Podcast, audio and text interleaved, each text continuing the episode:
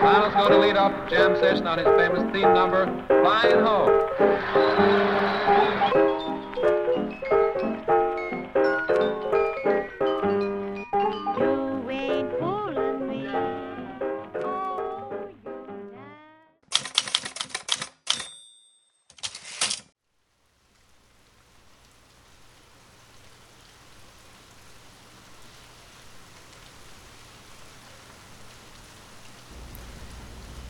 Dear Grandpa, Hi.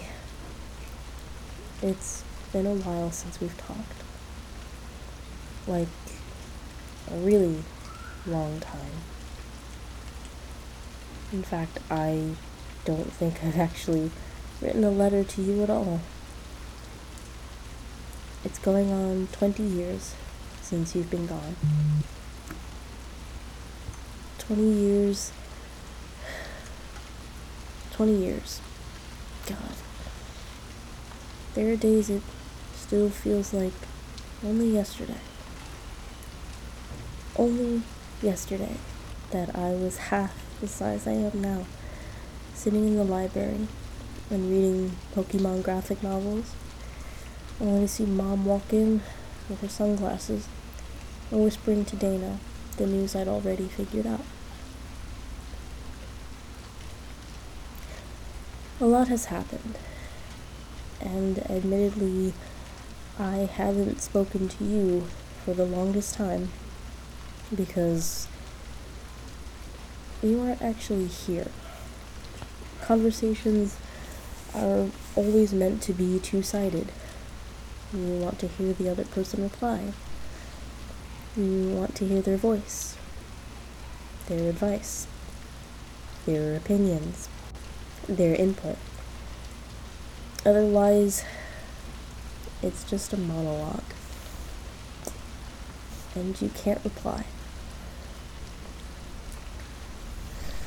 I also didn't visit you or um, say much because for the longest time I was ashamed of the person I'd become.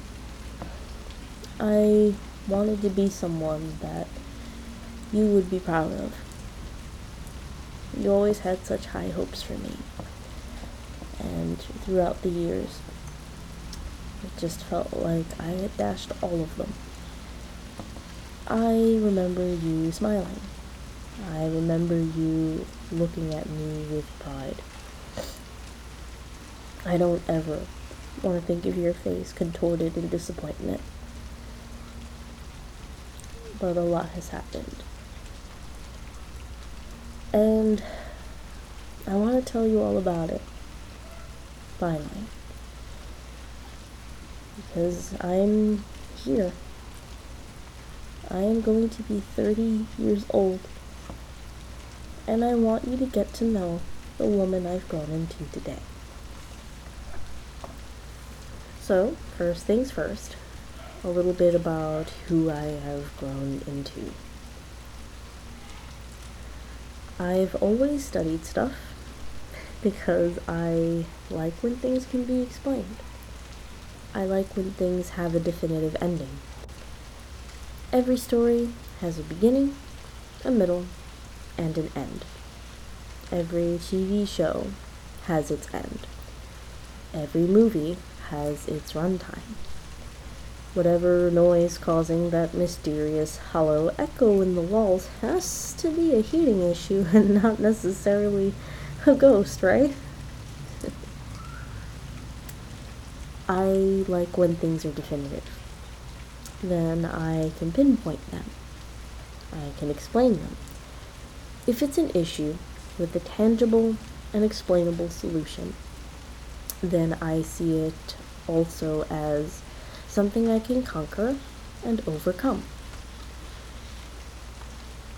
I remember looking up the five stages of grief when I was in high school. It was every time I would hurt, every time I would feel sad. I figured it had to end eventually, right? The five stages of grief denial, anger, bargaining, depression, and acceptance. I have to admit, Grandpa, the site I read it from was already pretty dated. After acceptance, the wound would heal, I remember it said. It would be easier to deal with. And eventually, you would be happy again. Or so I thought. I don't know who said that, but wow, is that a load of bull. The five stages of grief don't happen in a linear fashion. Sometimes it's denial into depression, bargaining back to anger, anger into acceptance. Sometimes on the worst days, it all happens at the same time. Grief is not linear. Sadness is not linear. Life is not linear. And this is the hardest lesson I have ever had to learn. I'm still learning it. And there are days that I still end up searching for a definitive ending. I'm great at endings, Grandpa. I watch the Star Wars movies backwards for crying out loud. I sometimes write stories ending first and work backwards from there. I like endings. Endings are great. Endings are definitive and concrete. Now, I think what I'm not good at are goodbyes. I don't think goodbyes and endings are always the same thing. Not usually. I hate goodbyes. They're so final. There really is no going back. It's not like watching the end of Return of the Jedi and knowing that you can just rewind it and start watching it from the beginning again. No. Goodbyes are something else. A whole other entity. And when you don't get to say them, it's even worse. I didn't get to say goodbye to you. I'm, I'm not angry about it. I was 10. I was in school. I just wish I could go back in time just to say it.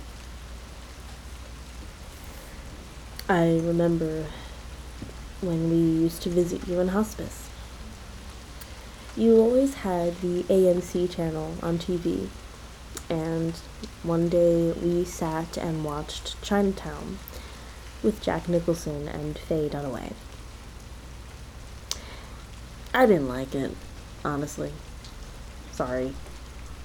I thought it was weird. Your mind wasn't as sharp as it used to be, but you did catch on to most of the movie. Movies always were your favorite thing. You'll be happy to know it became one of my favorite things too. Seriously, you would love the Marvel movies right now. Seriously, they have their own studio now, and you know, Disney is basically bankrolling them. That is great. I, I think the Captain America films would have been your absolute favorite. I, I vaguely remember us watching the old serial you had with him, but I think you would really like how Chris Evans played Steve Rogers in the movies. It's fantastic. The Winter Soldier, straight up Manchurian Candidate. I think you would have loved it. It was it's my favorite.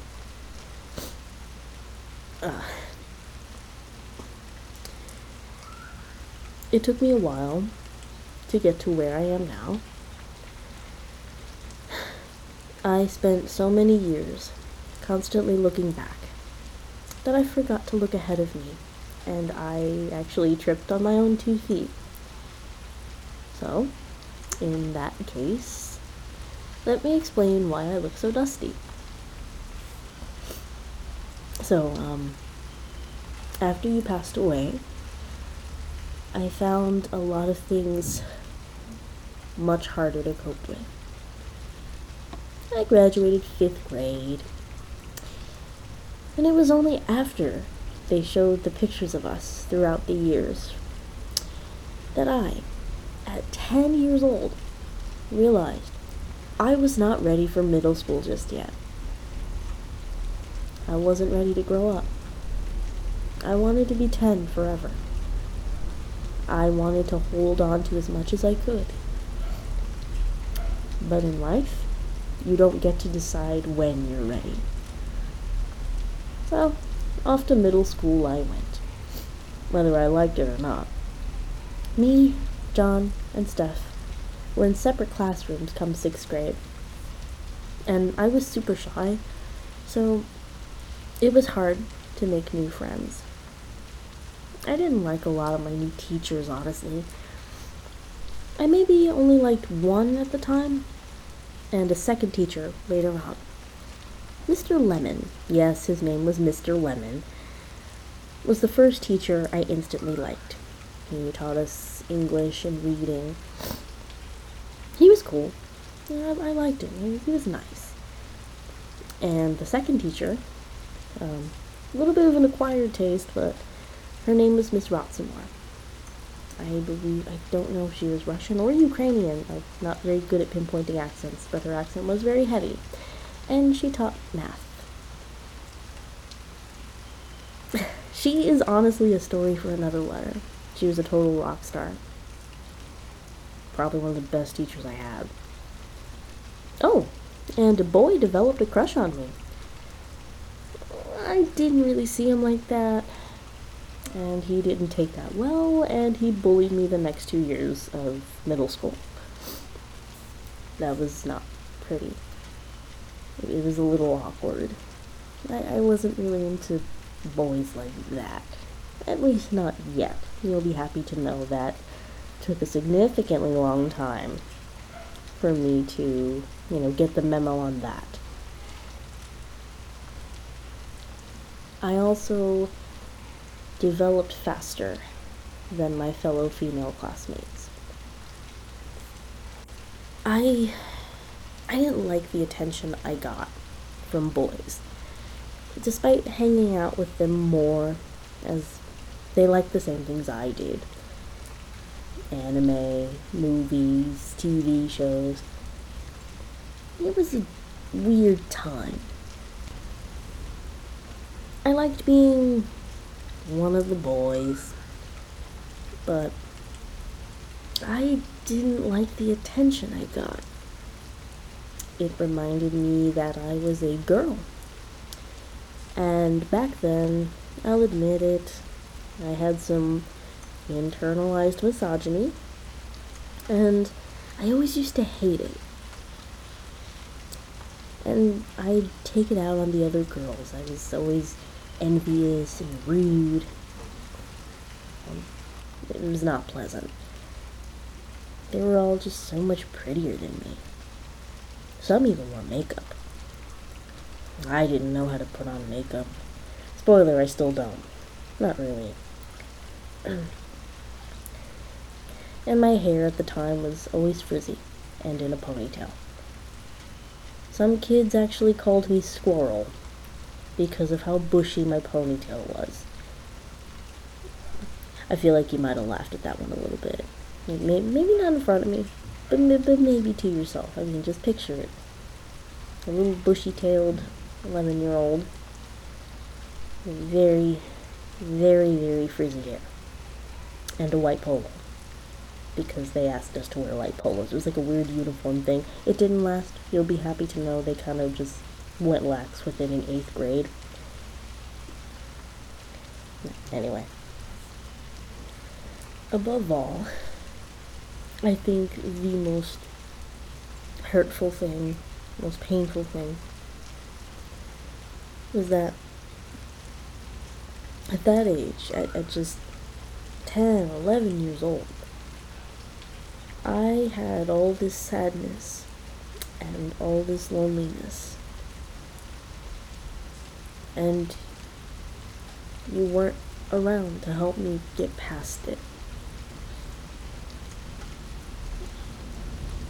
Even though I had a great circle of friends before you passed away, and I wasn't necessarily sad or anything like that, there were still times that I would feel incredibly lonely. You were always there to make me soup from scratch. You were always there to watch Pokemon with me, even though you might have been confused by some of it. You always put on an old movie or an old serial you thought I'd like. I didn't know how to be without you. And I did not take that well. None of us did. Yvonne took it super hard. Yvonne took it really hard when you passed away. She actually broke down at work one day. Thankfully, her job was always very understanding, and a coworker and friend helped her cope. I think mom also took it really hard. I think the reason Yvonne and I could not really deal with it was because you were the closest thing to a dad we really had. I don't even call my dad, well, dad. Because he isn't a dad to me. He never was. I, I don't remember much about him. I don't think anybody wants me to. But I don't remember feeling much of a bond with him to begin with, even when he was around. I guess because of this, I have this weird kind of interpretation of what a father is in my head. To me, a father was not really like the one I got. He was more like you. Kind, patient, compassionate, protective, and steadfast. Maybe a little stubborn. But ultimately, he always wanted what was best for his children. But, um, I digress. It, it all kind of hit the fan when you passed. Remember John and Steph? My old friends, the ones I mentioned earlier? Yeah. Our friendship dissolved in the seventh grade. It was over something so stupid, so silly, too. I miss them. To be honest, I, I really do. I miss the days where we'd always talk and play at lunch. We'd talk about our shows and video games. We'd pretend we were Sonic the Hedgehog and his friends. Or Ash Ketchum and his friends at the Pokemon League. We used to run from the creepy abandoned house blocks away from John's house, and we'd look at the water and imagine where we'd go in the future. Again, it, it was so stupid why we're not, why we stopped being friends. It, it was my fault, honestly. I didn't know how to be without you, and I lashed out. I lashed out at the wrong people. I, I kind of became a bully. Honestly. Okay, I, I don't condone or support bullying, and I know that's rich, especially after I said I've been bullied. I can understand that. It's not necessarily anything bad. I mean, it is bad. It's, it's terrible. I don't condone or support bullying. It's not because they're wicked people, they're bad people. They feel helpless somewhere. They feel a loss of control. Nothing makes sense in their chaotic lives. I certainly felt a loss of control. Nothing made sense anymore. Obviously, it doesn't excuse bullying. And I look back and I frown at a young me's very cruel behavior. I'm sorry about that, Grandpa. You never would have approved of me lashing out so cruelly that I've lost meaningful friends.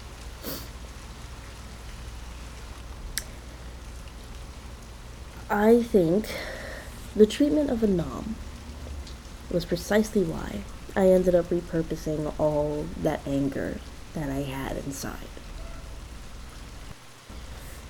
See, Anam was a nice girl. Smart, funny, supportive. She always defended me whenever my rejected crush bullied me. She tried to help me when I struggled with math. Above all, I liked learning about her religion. Anam was, and I believe she still is, a practicing Muslim. She was very open with her religion, explained a lot of customs to me when I didn't understand certain things. I never encountered someone so different from me. But at the same time, she, she was great. She was awesome. She liked anime, she liked Pokemon, she liked writing funny stories and making funny jokes. But in a world post 9 11, she was a constant target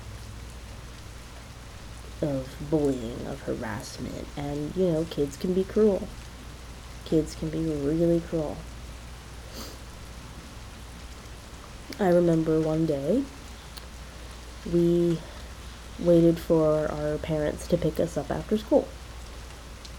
It was always me, Anam, and another girl named Carrie, who always waited for her aunt to pick her up because I think her, her mom worked till the evening. I think her mom worked full time. Um, sometimes Anam's older sister um, would stay and wait with us. Her sister was two years older than us. Anyway, Anam really liked Carrie's aunt's car. It was an old car, but I think Anam, I, I don't remember. I think she liked the color of it. She thought it was really pretty. Sadly, Carrie's aunt didn't like Anam looking at her car. I remember her aunt screaming to get the F away from her car. And then she called Anam, an 11 year old girl, a terrorist. Anam's older sister had heard at that point and did not tolerate it, and yelled back at a grown adult to defend her sister. Carrie meekly hid behind her aunt, and honestly, I just stood appalled at what I'd just seen. The three of us were friends. How could Carrie stand idly by? And how could a, a child, be so blatantly mistreated by a full grown adult? In hindsight, I really wish I did say something. I stood quiet. I was too stunned. I was too shocked. I, I'd never seen blatant, blatant discrimination, blatant cruelty. It, it really, it sucked. Carrie's aunt must have complained to the school because the next day, the principal pulled Anam out of our class and placed her in the different class. And just like that, the only real friend I had in that really large classroom of I think 25 to 28 kids was gone. I was angry. I was really angry because it wasn't fair. Anam had done nothing wrong. In my eyes, at that time, it was Carrie and her ignorant aunt that ruined everything. Guess what I did? I lashed out.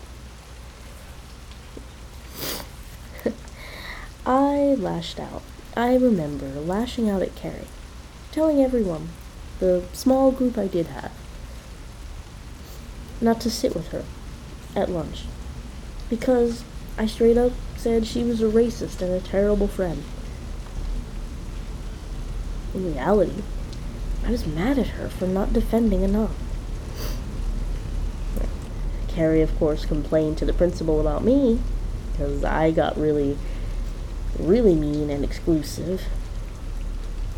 And when I say exclusive, I mean excluding her from a lot of things, straight up throwing my bag on her seat and saying, "You cannot sit here. You have to sit somewhere else." It, it was bad. It was really bad.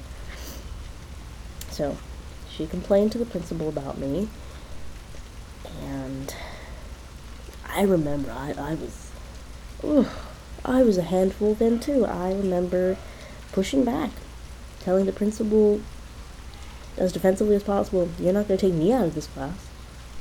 My grades are better than hers." If you take me out, I know what the problem is. 11 to 12 years old, I was, I was being sassy, you know, I was getting, I was, I was honestly, if mom had seen me act like that, she would have been very angry with me. Um, the principal actually mediated between us. And Carrie and I did make peace. And we ended up being civil. I still wish she had defended Anam. But ever since then, I can never stay silent about any kind of unfair treatment. I stopped bullying after that. Sure, I, I did. I wasn't getting me anywhere, and I know that. I stopped bullying, but I would not be quiet if I witnessed bullying or anything unfair. I fought back when a teacher bullied a new friend I'd made named Victoria, saying that she wasn't very smart. I remember reporting that teacher. Victoria told me not to. Oh, bless her heart. She she never liked confrontation, but who does? You know, she was twelve. She didn't know. She didn't like that. She's like, the teacher's gonna yell at me. Yeah. I didn't care. She got reported to the principal, and actually ended up in sensitivity training. So, I, I guess progress was made because she actually did apologize to Victoria. And Victoria actually did much better in that class.